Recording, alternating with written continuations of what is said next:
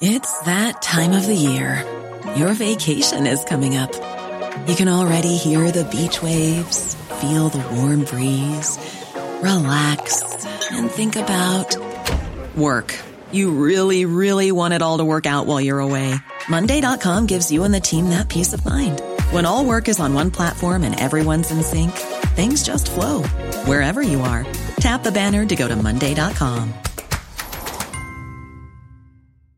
Quality sleep is essential. That's why the Sleep Number Smart Bed is designed for your ever evolving sleep needs. Need a bed that's firmer or softer on either side? Helps you sleep at a comfortable temperature? Sleep Number Smart Beds let you individualize your comfort so you sleep better together. JD Power ranks Sleep Number number 1 in customer satisfaction with mattresses purchased in-store. And now, save 50% on the Sleep Number limited edition Smart Bed for a limited time. For JD Power 2023 award information, visit jdpower.com/awards. Only at a Sleep Number store or sleepnumber.com. Hey, I'm Ryan Reynolds. Recently, I asked Mint Mobile's legal team if big wireless companies are allowed to raise prices due to inflation. They said yes. And then when I asked if raising prices technically violates those onerous 2-year contracts, they said, "What the f*** are you talking about? You insane Hollywood ass." So to recap, we're cutting the price of Mint Unlimited from $30 a month to just $15 a month. Give it a try at mintmobile.com slash switch. $45 upfront for three months plus taxes and fees. Promo for new customers for limited time. Unlimited more than 40 gigabytes per month. Slows. Full terms at mintmobile.com. Welcome to the second pilot episode of Cheerful Book Club. You're about to hear an interview that we did with Rennie Edo Lodge, author of Why I'm No Longer Talking to White People About Race. We think it's a fascinating book and a fascinating conversation. So here it is. We're talking about Reni's uh, book, which has done just tremendously well. Why I'm no longer talking to white people about race. Which, I mean, the whole thing started as a blog post, and and you you write about this, and and what the blog post was was sort of you encountering so much defensiveness and denial about white privilege that you as an individual just thought I'm I'm exhausted by this. I can't have these conversations anymore. And I was wondering how much the book has shifted that. Um, if you feel just the nature of that type of conversation has got better. I do think that the the type of person who I would have felt I was banging my head against a brick wall to attempt to try and convince that structural racism is an issue generally accepts that it is now, you know, and I hope that the book has um, been a part of that for many of those people. So, you know, that blog post that I wrote was after my time in the feminist movement, um, and I rushed into feminist activism at sort of like age 19 at university, you know, green eyed green eyed. I'm trying to say naive, You- you basically. green, green, yeah, yeah, yeah. not green eyed, but anyway, green, naive, Wide-eyed? Yes, wide eyed, uh, naive, excitable, and with this just general feeling that like all of the women in this movement who, who I was meeting, they were going to be, you know, allies for life and we all got each other. And um, the further I got into the movement, I realized that that wasn't the case and that an understanding of racism was a real barrier actually to solidarity and understanding between each other. Um, and it was so disappointing, I think, to know white women in particular who were so sharp and analytical on gender inequality. But when you try to raise issues of race inequality um, with them, or even question some of the priorities of the broader feminist movement, which seem to be skewed towards the interests of white and middle class women, um, when you tried to raise that, you were shut down and told that you were being divisive or, or a problem.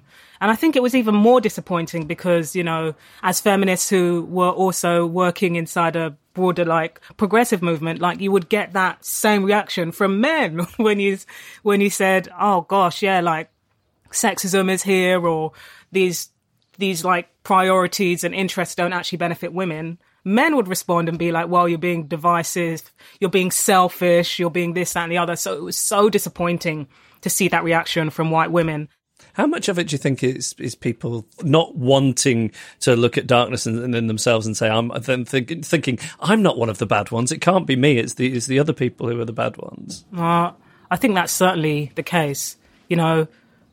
And as I have been not just touring the book and speaking to readers, but also during my time as an activist, as a feminist activist and a anti-racism activist, like I've had those moments of confronting my own like obliviousness myself. So I can understand the feeling. Um, and I think that it's not necessarily a bad thing when you're confronted with obliviousness about like a systemic issue that never even affected you. So you didn't think about it. Like that's not necessarily the bad thing. It's about the bad thing is how you respond. How like, open you are to The it. next step, like, are you going to believe people when they say, "Oh, like this massive structural issue is affecting us uh, negatively, and perhaps you may be implicated in it"?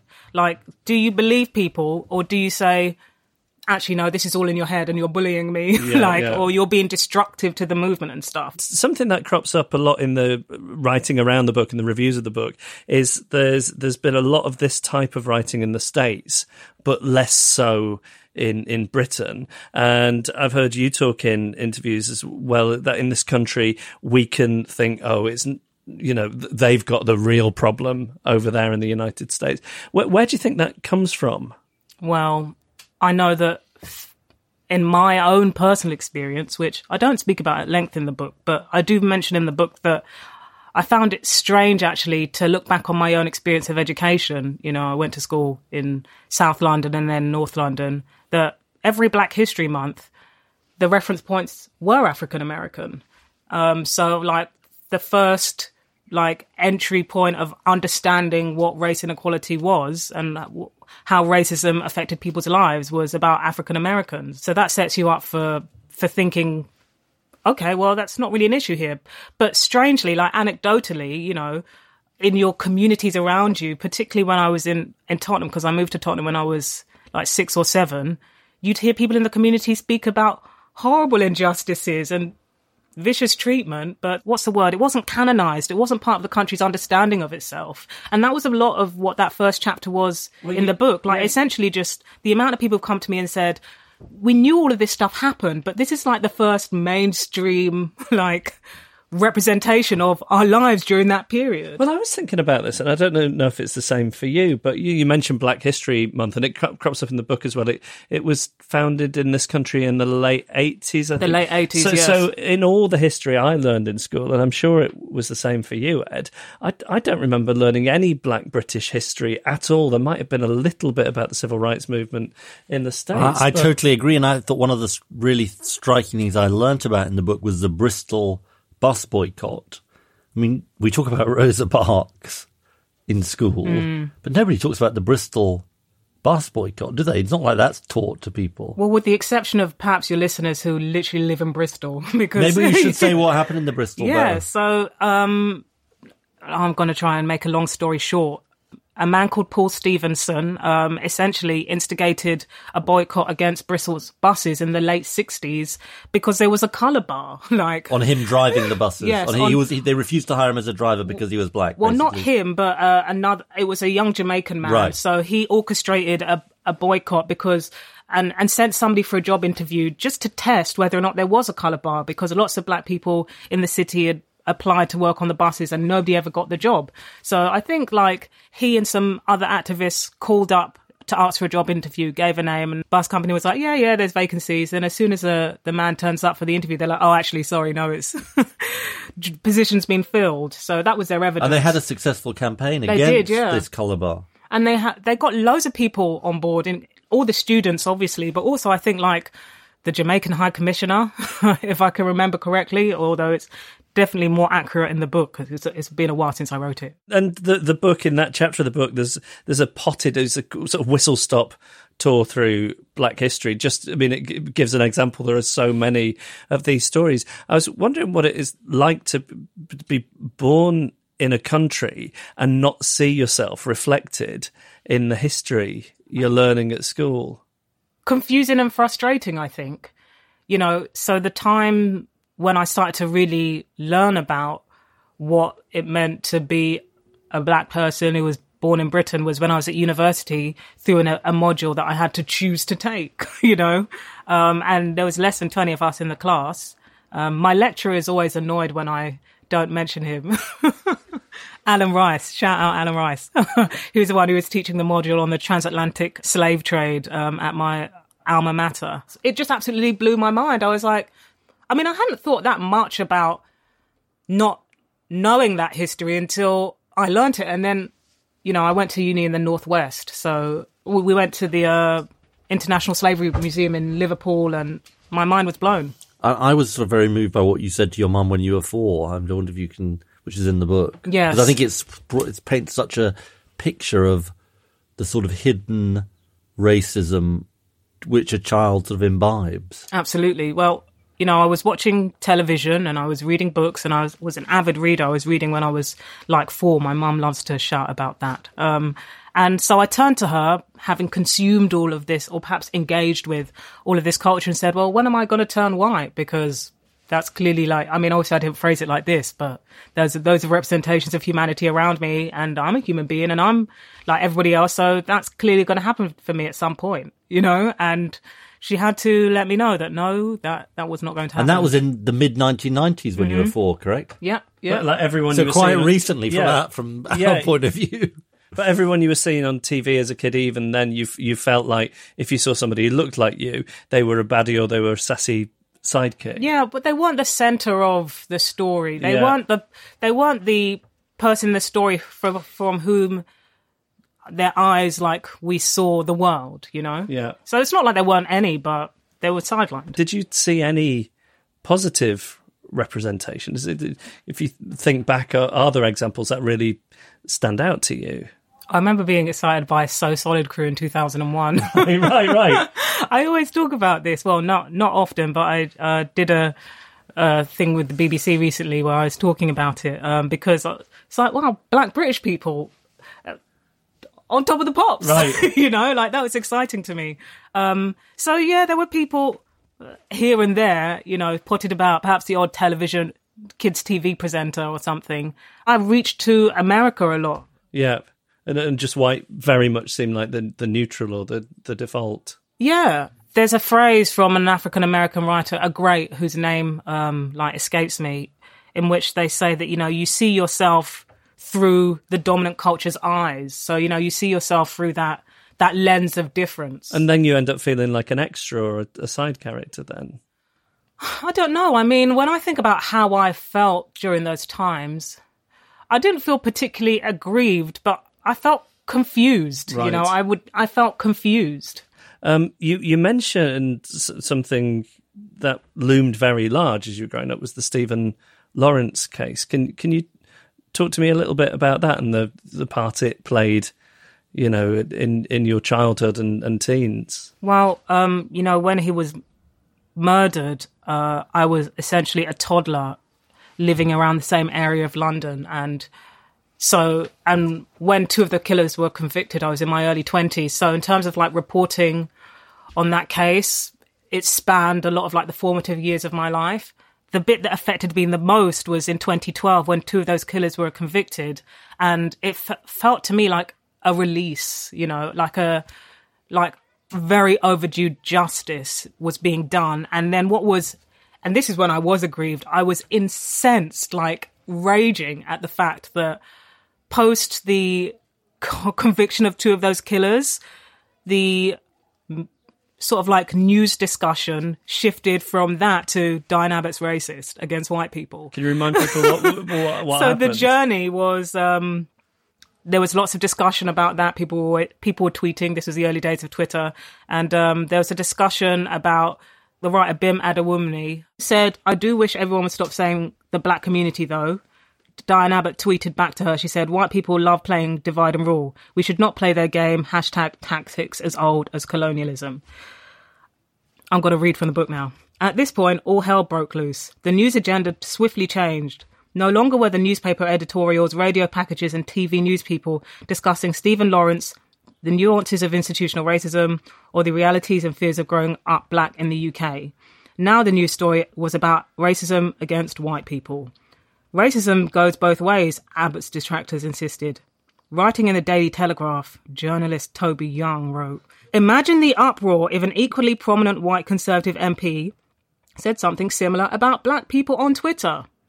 Even Diane's Labour Party allies were defending her, couldn't help but describe her tone as robust and combative, as if their problem was with the tone of her tweet rather than the injustice it was confronting. And while Britain's white conservatives were insisting that this was reverse racism that was as unforgivable as murdering an unarmed black teenager, Britain's white liberals were terribly concerned that Abbott's harsh phrasing might undo all of her hard work, insisting that adding the word some to her tweet might have softened the impact of it.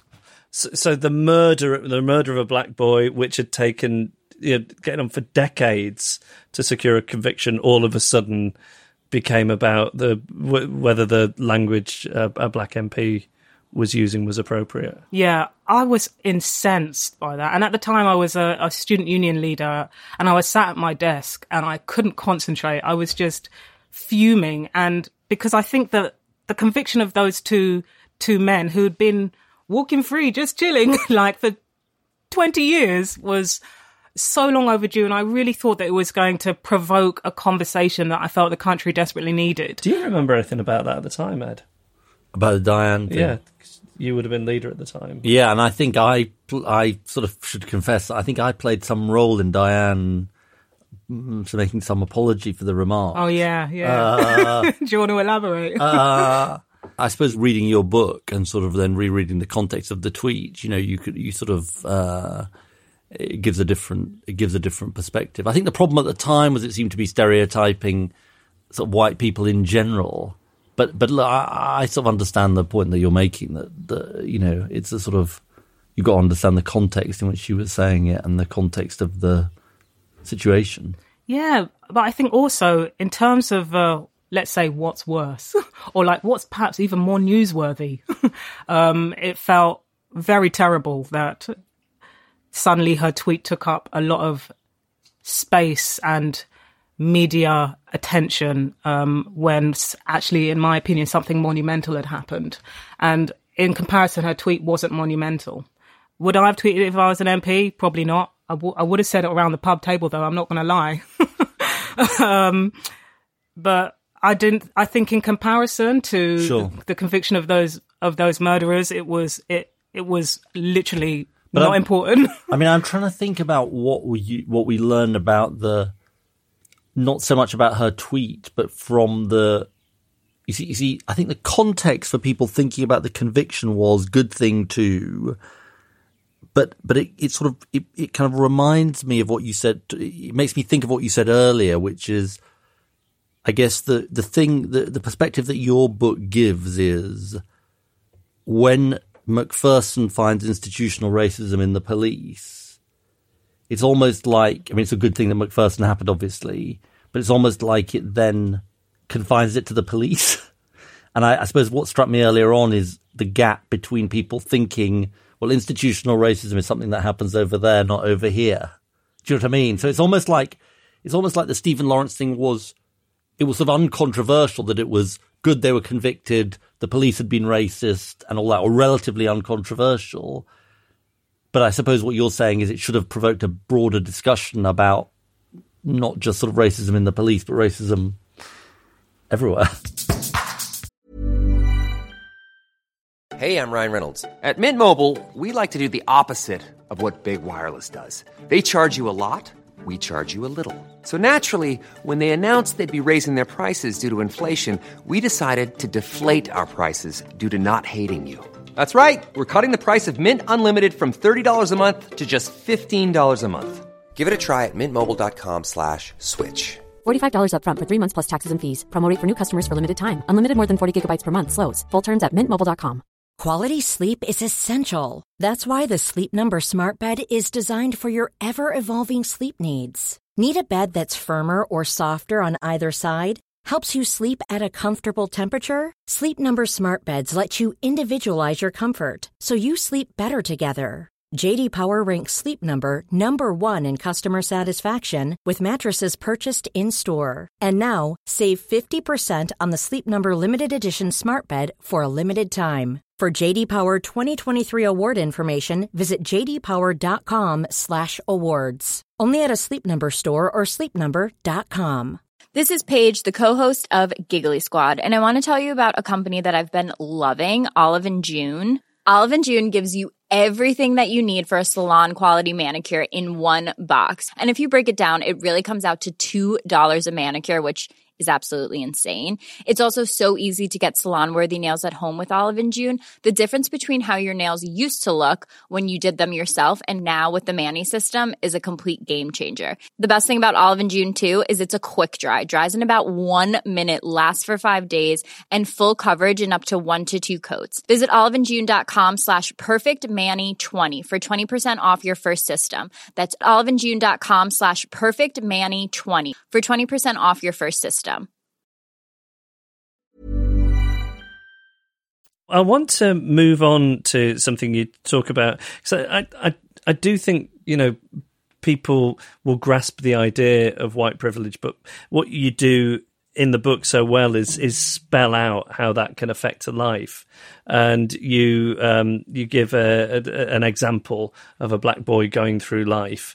Um, I wondered if you could t- talk us through some of the obstacles that are faced that maybe pe- people wouldn't sort of automatically be aware of. Okay, so that part of the book where you know I come up with the idea of a hypothetical black boy, it was informed actually by my time working at the Runnymede Trust because you know you, you're working at a race equality think tank, tank, you're exposed to all this data all the time coming out from all sorts of different organisations that speaks to just drastic inequalities along race racial lines in institutions that we expect to treat us fairly. And, and you follow it from from sort of cradle to grave. Really. I do indeed, yeah. And some of that data is going to be old now. You know, some of it was old when I was writing the book, and I'm sure some of it's been refreshed at this point. So if there's ever a new edition of the book, I'll go off and do some updating.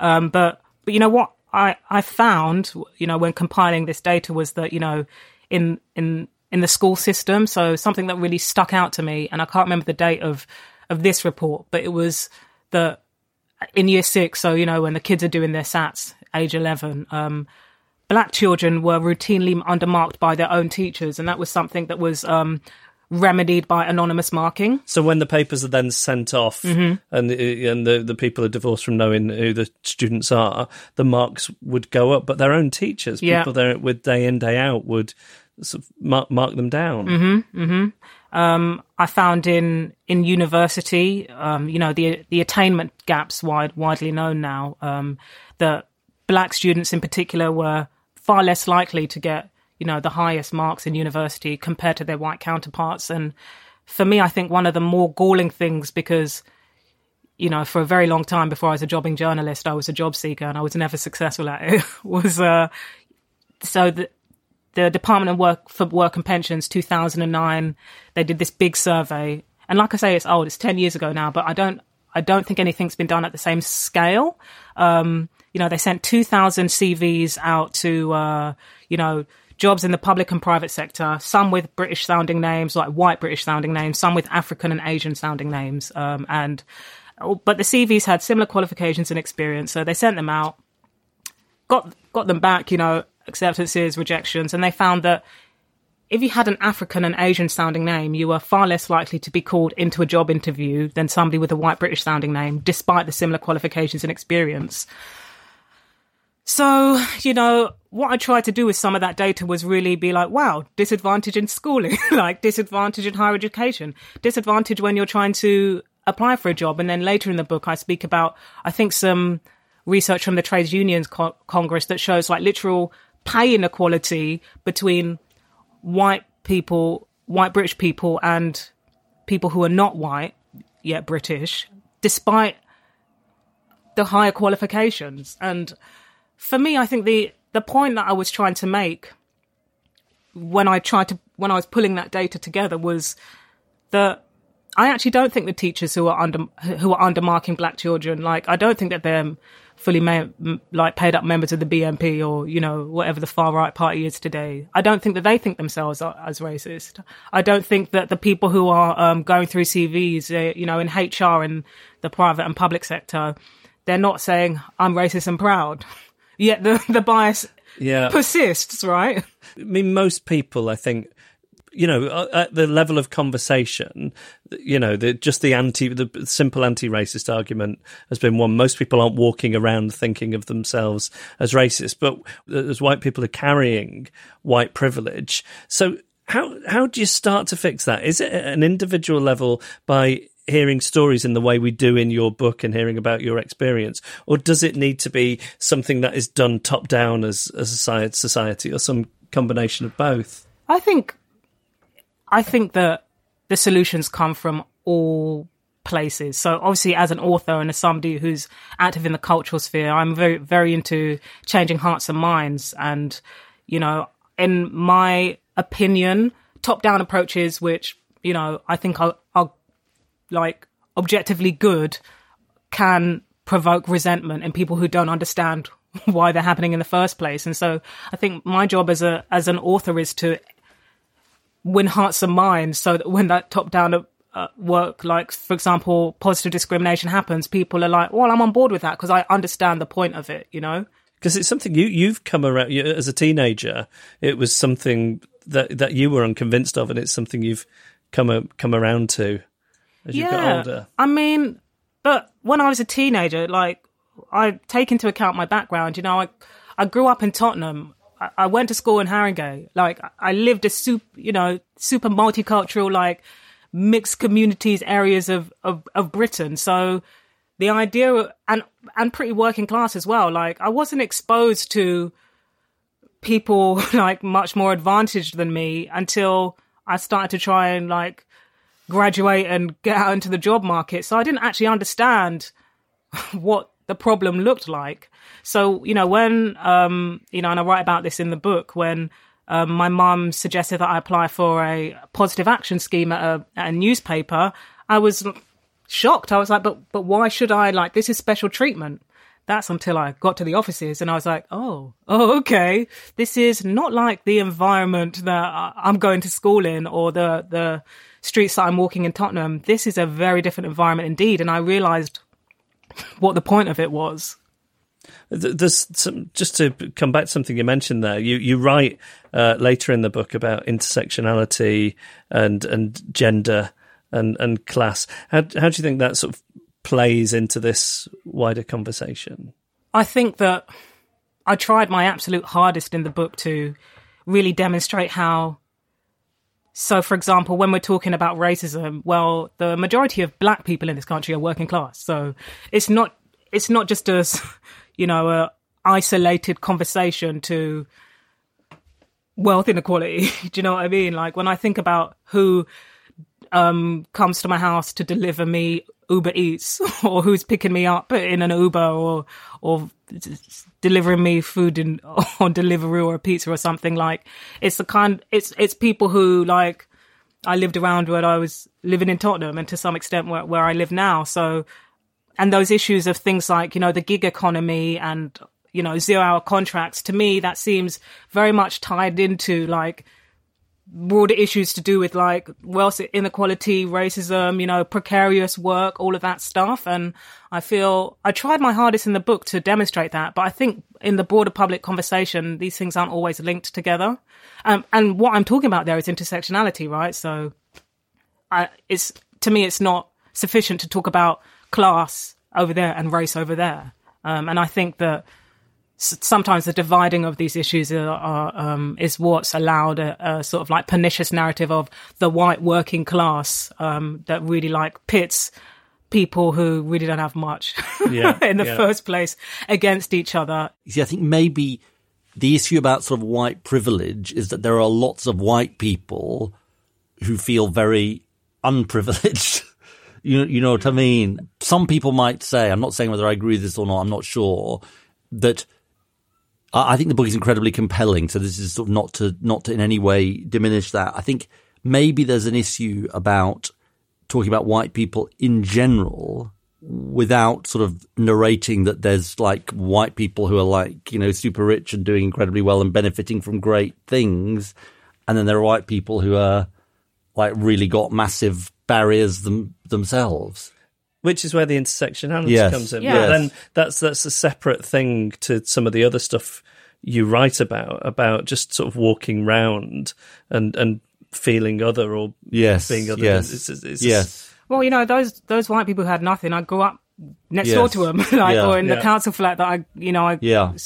spent like the first six years of my life in. Like, Yeah. I grew up next door to them and f- felt a strong affinity Yeah. until the far right came in and said to people like, you know, I can remember I when I was a like six years old, my best friend was this little white boy called Callum, and we went around everywhere in South London. And the far right came in and they told people like Callum and his mum that they had more of a right to the resources of this country Yeah. than me and my mum Yeah. because they were white. Or worse, that their problems were being caused by people like you and your. You know what I mean? I mean, Indeed, yeah. a- and we were both two kids with single, single Yeah. mums, you know, growing up in South London. So for me, it, I actually don't think that the that the work that I'm doing is trying to negate like No, the no. hardship that he and his mum No. were dealing with, but rather to illuminate that.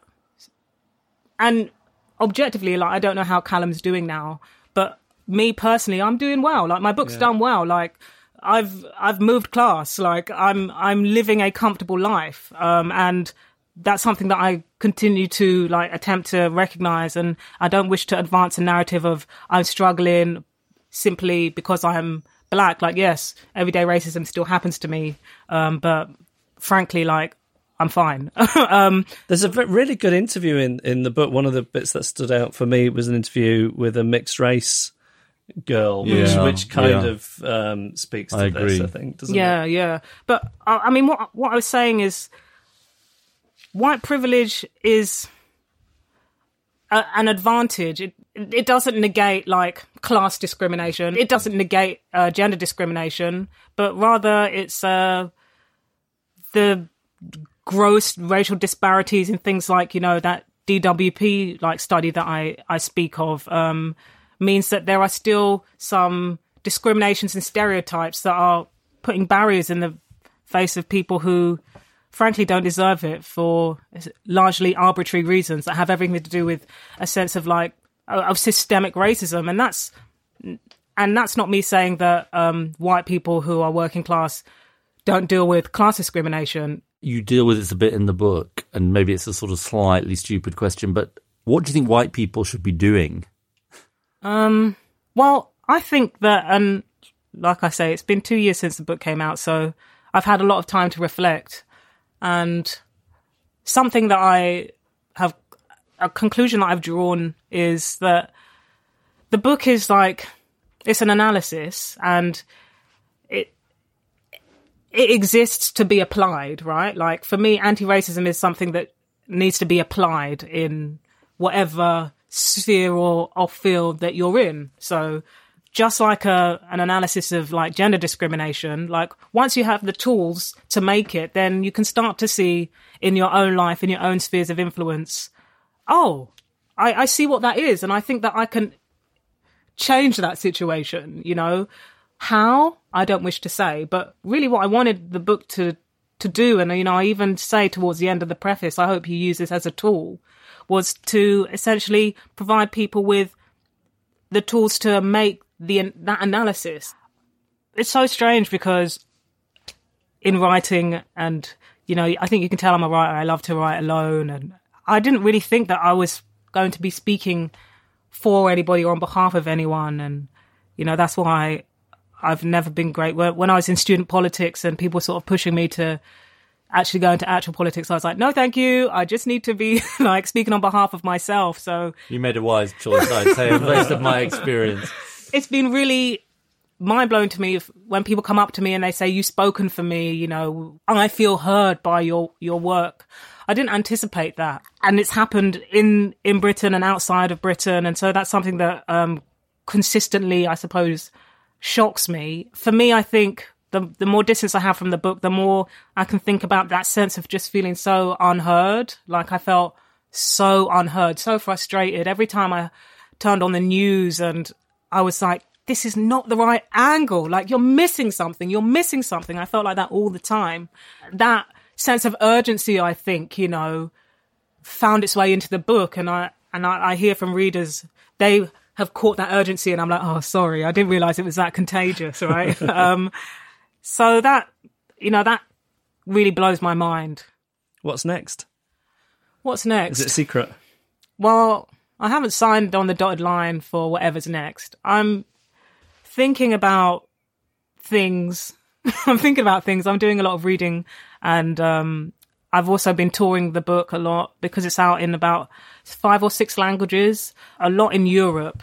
Uh, I've been blown away by the people who've reached out to me from around the world and said this same power structure, this same system of domination is um, is prevalent in my country, and that's made me feel that's given me a sense of perspective. It's made me feel a sense of affinity and um, I suppose a shared experience with people who are navigating the uh, similar structures because colonialism, you know, really was a global project.